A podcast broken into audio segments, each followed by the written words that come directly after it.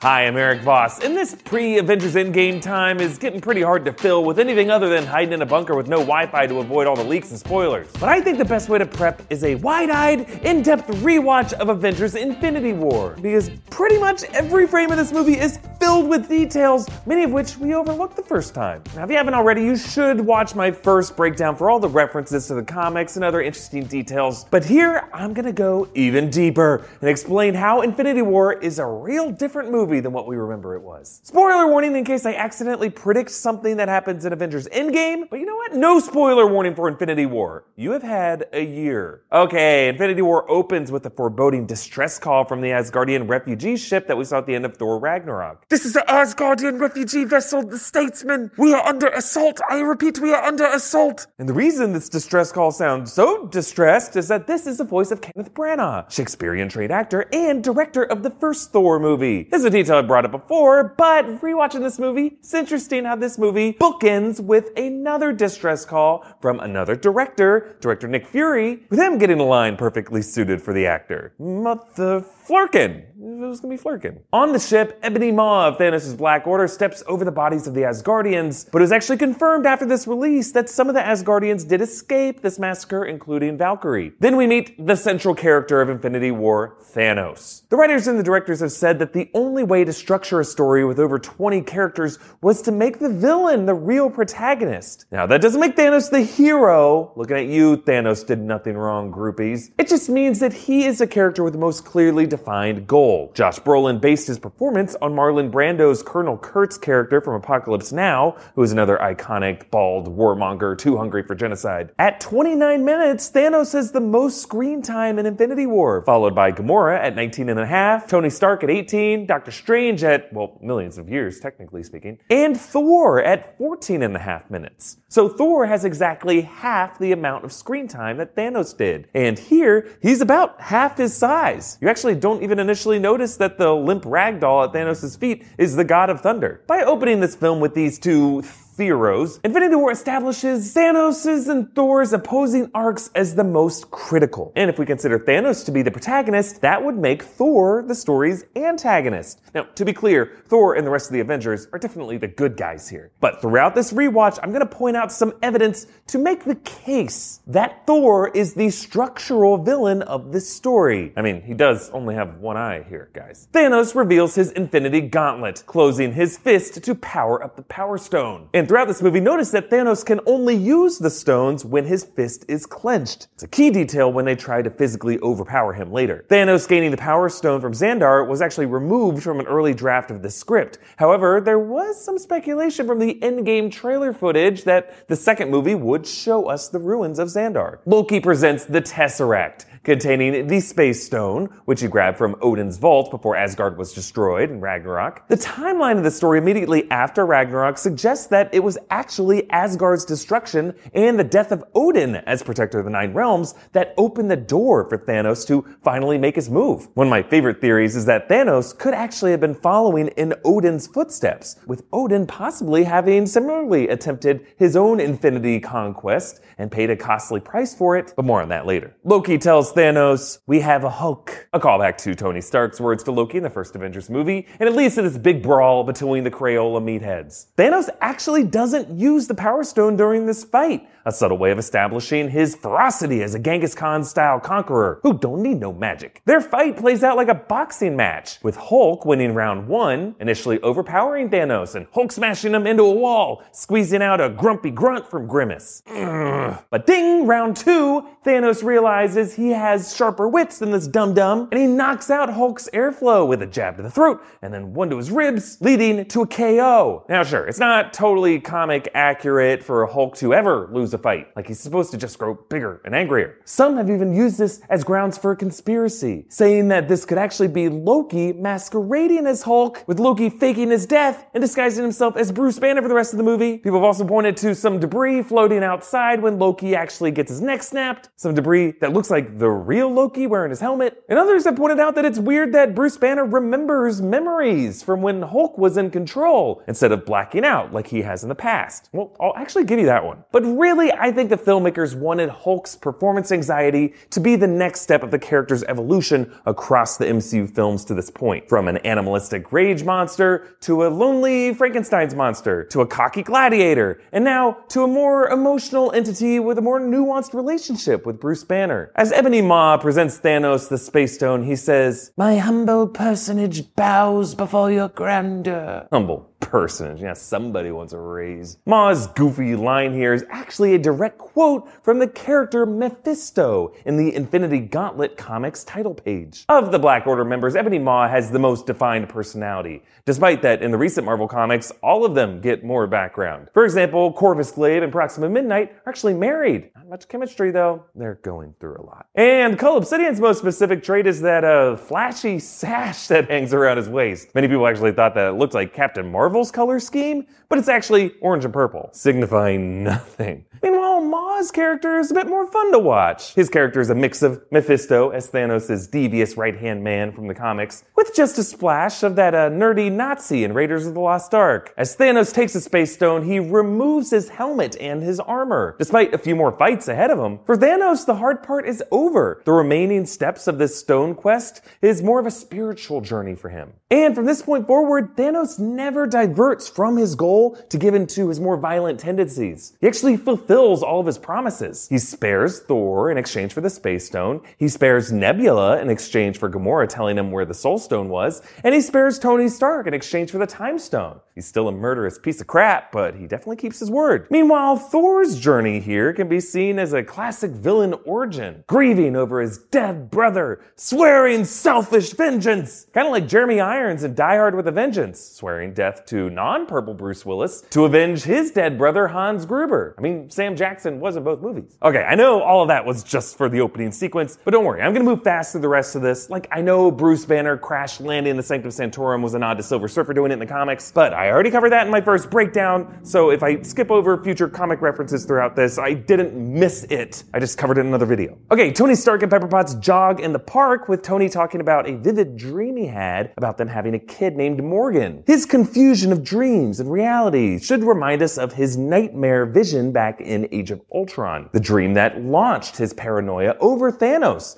leading him to try to weaponize an Infinity Stone when he probably should have just sought to destroy it. Actually, later, while being debriefed in the Sanctum, Stark nods and says, This is it. It's a subtle callback to the moment in Ultron when he first spoke what would eventually be the title of the final film. We're the Avengers. We could bust up arms dealers out of live long day. But that up there, that's the End game. Now, when Stark and Strange start talking about the Time Stone, things get really interesting. Strange says, This stone may be our best chance that we have against Thanos. Stark says, Not if we do our jobs. What is your job aside from making balloon animals? And Strange says, Protecting your reality, douchebag. Yeah, nerd burn. So, in this moment, it sounds like Doc Strange is already brainstorming strategies for how to use the Time Stone against Thanos. Later in the movie, Strange uses the Time Stone to look into future timelines. But we have speculated many other possible secret uses, like putting everyone inside a time loop that will reset and give them infinite shots at finding a victory path. And by saying protecting your reality, douchebag, Strange is calling Tony Stark a douchebag. And he's also acknowledging a vast multiverse of parallel realities, perhaps hinting at another way to defeat Thanos, splitting into alternate timelines. And actually, after this movie came out, Ant-Man and the Wasp also shed light on the existence of multiple parallel realities through the quantum realm in the Marvel Cinematic Universe. Peter Parker sees the calamity from his school bus, the hairs on his arms shoot up, a representation of Peter's Spidey sense. Something that we didn't really see him use in Spider-Man Homecoming, but he does have it, because he definitely used it in the airport battle in Civil War. Later, Peter tells Stark that he came from a field trip, and to be clear, that field trip is not the Euro trip from Spider-Man Far From Home. That movie is a sequel, not a secret prequel set before Infinity War. Stark shows off his new nanotech armor based on his bleeding edge armor from the comics. Stark takes off his Friday linked sunglasses as the armor flows over his body, and the sunglasses just get absorbed into the armor on his fingers. So really, Stark just took off his sunglasses as a kind of intimidation tactic. The Guardians of the Galaxy respond to the Kenneth Branagh distress call, and James Gunn clarified that the ship they're on here is called the Benatar, since the Milano was destroyed in Guardians Volume 2. Thor's arrival here once again paints him in a sort of villainous light. He frightens them by slamming into their ship, and they all scream again when his eye pops open. And then once inside the ship, he goes around ranting about getting a new powerful weapon to go kill someone. I mean, if we didn't know him, he'd be kind of like running into Michael Myers with your RV and then freaking out when Michael starts looking for a bigger knife to go kill Laurie Strode. You'd be like, Dude, chill. It's also interesting to rewatch Rocket in this moment. Because notice how he joins Thor and Nidavellir instead of joining the other Guardians to go confront Thanos directly. And then as you watch this movie, Rocket is the one major hero not to make direct contact with Thanos. All the rest take swings at Thanos either on Titan or in that final charge on Wakanda, but Rocket nowhere to be seen. Perhaps Rocket's avoidance tells us something about its relationship with Thanos. Like we never really knew the secret origin of Rocket's cybernetic enhancements, and one theory is that he could be a runaway child of Thanos. And that's why he was kind of hiding from Thanos throughout this movie. Vision and Wanda Maximoff, stars of the upcoming, unfortunately titled Disney Plus series WandaVision, respond to a warning from the Mind Stone. We don't really see the Mind Stone's power manifest in any specific way in this movie, but we do know it has some cosmic intelligence. It gives people the power of mind control, but it also has a kind of a dark mind of its own. There's actually a theory that the Mind Stone itself is behind all of this drama, playing a long game to gradually manipulate the Avengers to turn on each other, weaken them all from the inside, and expose them to a worthy force to reunite it with the others of its kind. One could say the same thing about our genes, using our bodies as flesh puppets to replicate themselves. Free will is a myth. Nobody exists on purpose. Nobody belongs anywhere. Everybody's going to die. Come watch TV. Captain America helps Vision and Wanda, now bearded, wearing a Civil War suit, but it's desaturated, with all of its patriotic insignia torn off. Cap's big entrance here almost wasn't in the movie. He was originally going to make his surprise appearance during the Battle of Wakanda, kind of like Thor's big entrance. But they moved Cap earlier because even though Endgame is a bigger story for his character, he couldn't be a no-show in the first half of Infinity War. A flashback reveals the decimation of Gamora's home race, the Zeho by Thanos, the Black Order, and the Chitauri, and it's interesting to witness an example of another alien race being slaughtered by an attack that the Avengers on Earth overcame, showing how awful our fate could have been, and a tease of the awful fate to come. In an early pre-release scene of Endgame, Captain Marvel snapped at Rhodey that the reason she didn't help the Avengers in past battles is that she was busy fighting to save other planets across the galaxy, just like this one. The fact that the Avengers defeated the Chitauri, then, is an especially big deal. There was a long, deadly warpath from planet to planet, and they put a stop to it. Now, Infinity War's two best pop culture Easter eggs show up when the Guardians sneak into the Collector's Vault and Knowhere. Gamora passes a tank containing this blue man, Tobias Funke, from Arrested Development, the sitcom that the Russo brothers used to work on. They also snuck in a Bluth Company stair truck in the background of the airport in Civil War. And the other one, when Thanos interrogates Benicio del Toro as a collector, he asks, Where is the stone? He's actually doing an exact impression of del Toro's character in the movie Snatch, the jewel thief Frankie Four Fingers. Thanos reveals he actually already has the Reality Stone. This is all a projected reality over the ruins of Knowhere. And even though Thanos uses the Reality Stone to turn Drax into blocks and Mantis into ribbons and Quill's blaster bolt into bubbles, why doesn't he use it more in later battles? The filmmakers made sure to show Thanos using each stone at least once in the scene after his acquisition of that stone. The way I played the crap out of this toy Infinity Gauntlet the first night I got it, and then I, you know, scaled it down to like two hours a day after that. We are The real Brady Bros. Brady Brothers from the TV show Brady Bunch. I'm Barry Williams. And I'm Christopher Knight. I played Greg, and uh, who were you again? I played Peter. We've decided that we're going to do a podcast around episodes of the Brady Bunch. We're going to use it as a prism to look back to our experience doing the show and why the Brady Bunch is still popular. Have a sunshine day. We are the real Brady Bros. In Thanos' case, he could use the Reality Stone to toy with the heroes throughout the movie, like pop their eyes out on springs, or turn them inside out, or make their faces butts. But this version of Thanos has his eyes on the prize. He's not evil, he's just all business, and that business is itself evil enough. In Avengers HQ, Rhodey hollow chats with Secretary Ross, and one of Ross's aides is actually a cameo by one of the movie's screenwriters, Stephen McFeely. A deleted scene from the park with Happy Hogan actually include a cameo by one of the directors, Joe Russo, as Bert the Paparazzo. Natasha mentions Clint Barton and Scott Lang are under house arrest following the events of Civil War because they both have families. It's kind of hard for them to go on the run. In Ant-Man the Wasp, Scott is revealed to have an ankle bracelet monitor, and actually endgame scenes show Hawkeye with a similar one. The team debates removing the Mind Stone from Vision and destroying it, and Vision's willing to sacrifice himself, but Cap responds, We don't trade lives. This line connects to the theme of sacrifice at the heart of this story.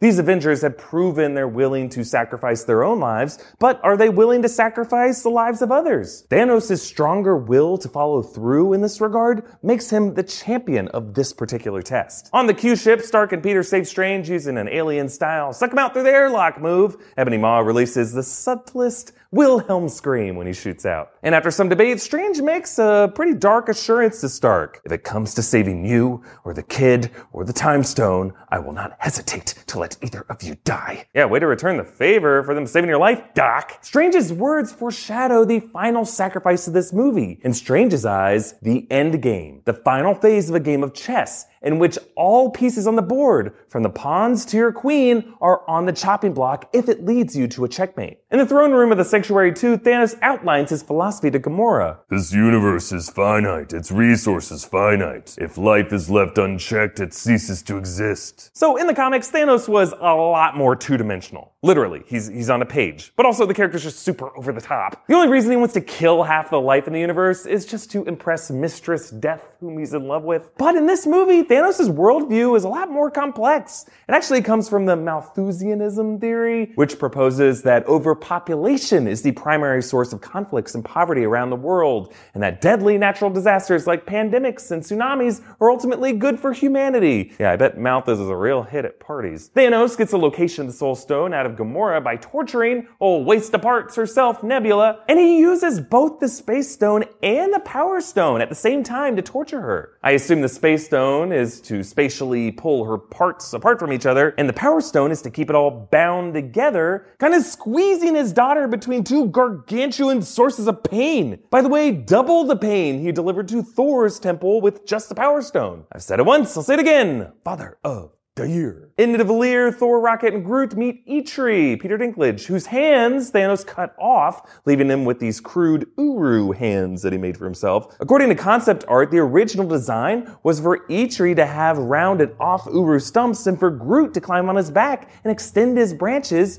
forming Eitri's new hands to help him forge Thor's new weapon. Actually, even earlier concept art showed Thor descending into a giant cavern and finding Stormbreaker, nestled in a vine-covered hole that looked a lot like the corpse of a giant creature, maybe a dragon. Instead, the filmmakers wanted Thor to have to work a lot harder to gain this weapon, comparing his quest to the labors of Hercules, the 12 tasks that that mythological hero had to complete as penance for his past mistakes. Groot does end up playing a crucial role in the formation of Stormbreaker, providing one of his arms as a handle, and some have asked, well, since Groot can regenerate from mere twigs of himself, after he faded in the snap, shouldn't he be able to regenerate from the Stormbreaker handle? Or if not, shouldn't the handle dust away too? It's a good question, but from what I can tell from other examples of people who dust, Thanos' snap seems to affect the parts of you that are like part of your identity in that moment. So clothes, accessories, weapons, Bucky's arm, they all fade with the person, but not Fury's pager, which she had just picked up, and not Groot's arm, which ceased to be part of his identity the moment it became part of something new, a new magical weapon, Stormbreaker. And along the bladed edge of Stormbreaker, there are actually some Asgardian runes that translate to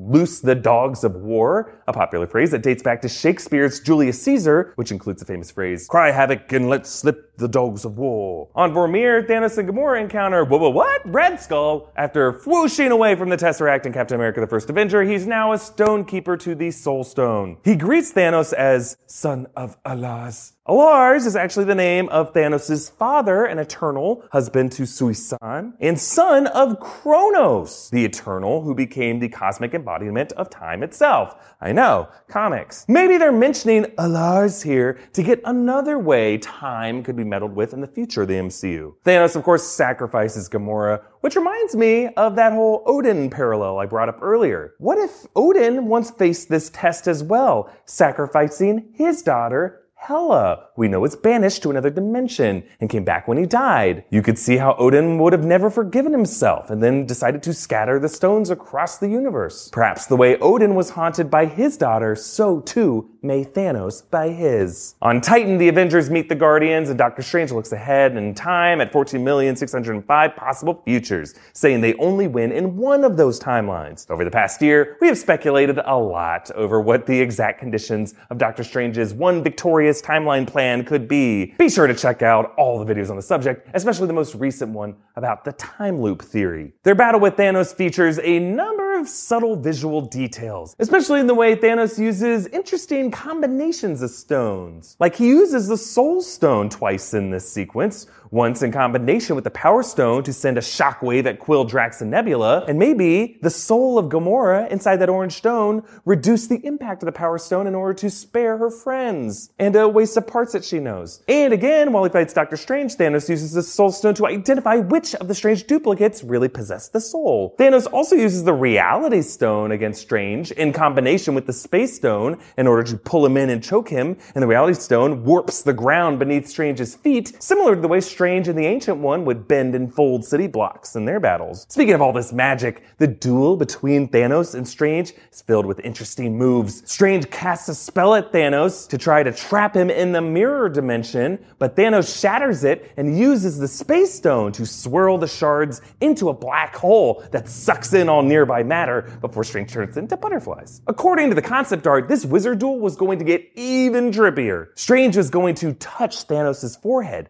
to put him in a trance, similar to how the Ancient One used bad touch on Stephen Strange and spun him off through various realities. Strange and Thanos were then going to battle in some interdimensional tunnel with shards of the mirror dimension surrounding them. Supposedly, Strange's strategy was to use the mysteries of the multiverse to overstimulate and disorient Thanos. Remember, Thanos now equals Strange in magical ability, and the concept art also showed Thanos knocking astral projections of each of these Avengers out of their bodies, apparently depowering them because they're not in armor. This battle ends by Thanos taking everyone out and Strange surrenders the Time Stone. Strange summons it from out of thin air, and it glows as it floats over to Thanos. Usually, the stones only glow if they are in the process of being used, suggesting that Strange could be secretly rigging the Time Stone with a spell, perhaps using it to establish a time loop, setting in and out points. Or maybe he has projected the stone into the future so that some future Avengers could use it to meddle with timelines, and he's summoning it back into the present here. I can hear the voices of those of you in the future the real world who have already seen Endgame watching this video and being like, eh, no. On Earth and Wakanda, the battle begins with Cap, Natasha, and Black Panther facing the Black Order, with T'Challa promising Thanos will have nothing but dust and blood. Ironically, dust and blood of billions is exactly what Thanos wants. There are a lot of fun details in this battle. Go check out my other breakdowns for all that stuff. But right now, it's interesting to rewatch Shuri in this sequence. You could see her disconnecting a few of Vision's neuron stems, suggesting that perhaps enough of his consciousness was downloaded to her server before he died, maybe? And in Vision's battle with Corvus Glaive, he actually ends up saving Cap by impaling Corvus with his own glaive, repeating the exact same move that Corvus used on him way back in the first act in Scotland. Bruce Banner also uses a callback to Act 1 to defeat Cull Obsidian. Banner was there the moment Wong's portal closing chopped off Cole's hand. Banner played hacky sack with it. So Banner knows that Cole's new prosthetic hand is still new, awkward on him, probably clumsy enough so that when Banner shoves the Hulkbuster gauntlet on it, Cole won't be able to control it before he goes boom. Thor arrives mid-battle using the Bifrost, suggesting that Stormbreaker is now a ridiculously powerful object. Yes, this is an Arthurian hero moment for Thor, and seeing this definitely makes me want to spike a diner mug, but something about it just feels a little easy for Thor, yeah? Kinda like Darth Vader and Grand Moff Tarkin gaining the superpower of the Death Star, or Belloq and Nerdy Nazi getting the Ark of the Covenant and Raiders, or Voldemort getting the Elder Wand. Like all these villains, Thor, for this thought experiment, gets a sole reward for something that's more of a group effort or a Groot effort. Yes, he did have to overcook himself in the universe's worst tanning bed, but you know what? He came out of it unscarred. Compare that to the costs Thanos had to pay. That dude had to spend years building multiple armies, conquering several planets, defeating powerful Asgardians and the Avengers and the Guardians of the Galaxy, breaking his own heart to sacrifice the daughter he loves, and literally having his heart broken when Stormbreaker launches inside of it. All of it leaves them pretty severely wounded in those final shots. So his snap happens in this intimate moment between Thanos and Thor. They're kissing distance. And the fact that it's Thanos who is successful, not Thor, makes this all Thanos' movie, according to the directors. But actually, this moment was originally conceived to be more crowded. Concept art showed the Earth Avengers dogpiling on Thanos, the same way that the other group did on Titan. But seeing it all from just Thor's eyes alone makes this loss even more shocking, and in a way, a bit satisfying. He screams like a guy on the Death Star who's seen a proton torpedo go down the reactor shaft, or nerdy Nazi's face melting off. No! After the snap, Thanos briefly reunites with Gamora inside the Soul Stone,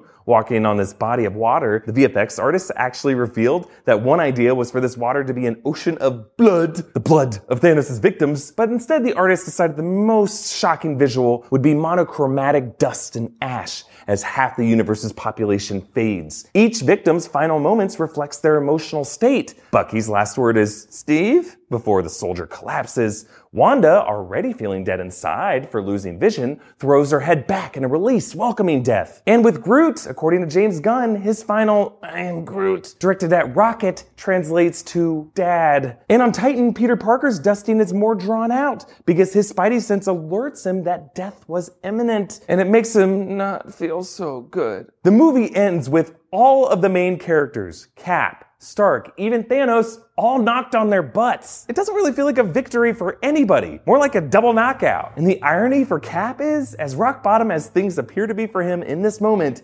Endgame appears to make the situation even worse for Cap and his buds. Now, again, this rewatch just covered the new stuff, so for other details that we caught in our first pass, check out my big Easter egg breakdown from last year, the post-credit scene breakdown, really any of the multitude of Avengers theories, tweet downs. It's been a fun year. Comment down below with a new thing that you learned from rewatching Infinity War, and follow me on Instagram and Twitter at EAVoss. And if you live in Los Angeles, check out my live comedy show, Darkest Timeline Comedy, on May 3rd and every first Friday of the month thereafter. The last show sold out, so you gotta get your tickets early. Thank you for watching, and if any of you jerks send me spoilers and leaks for Endgame, you know what's coming. Yeah, yeah, just one of these.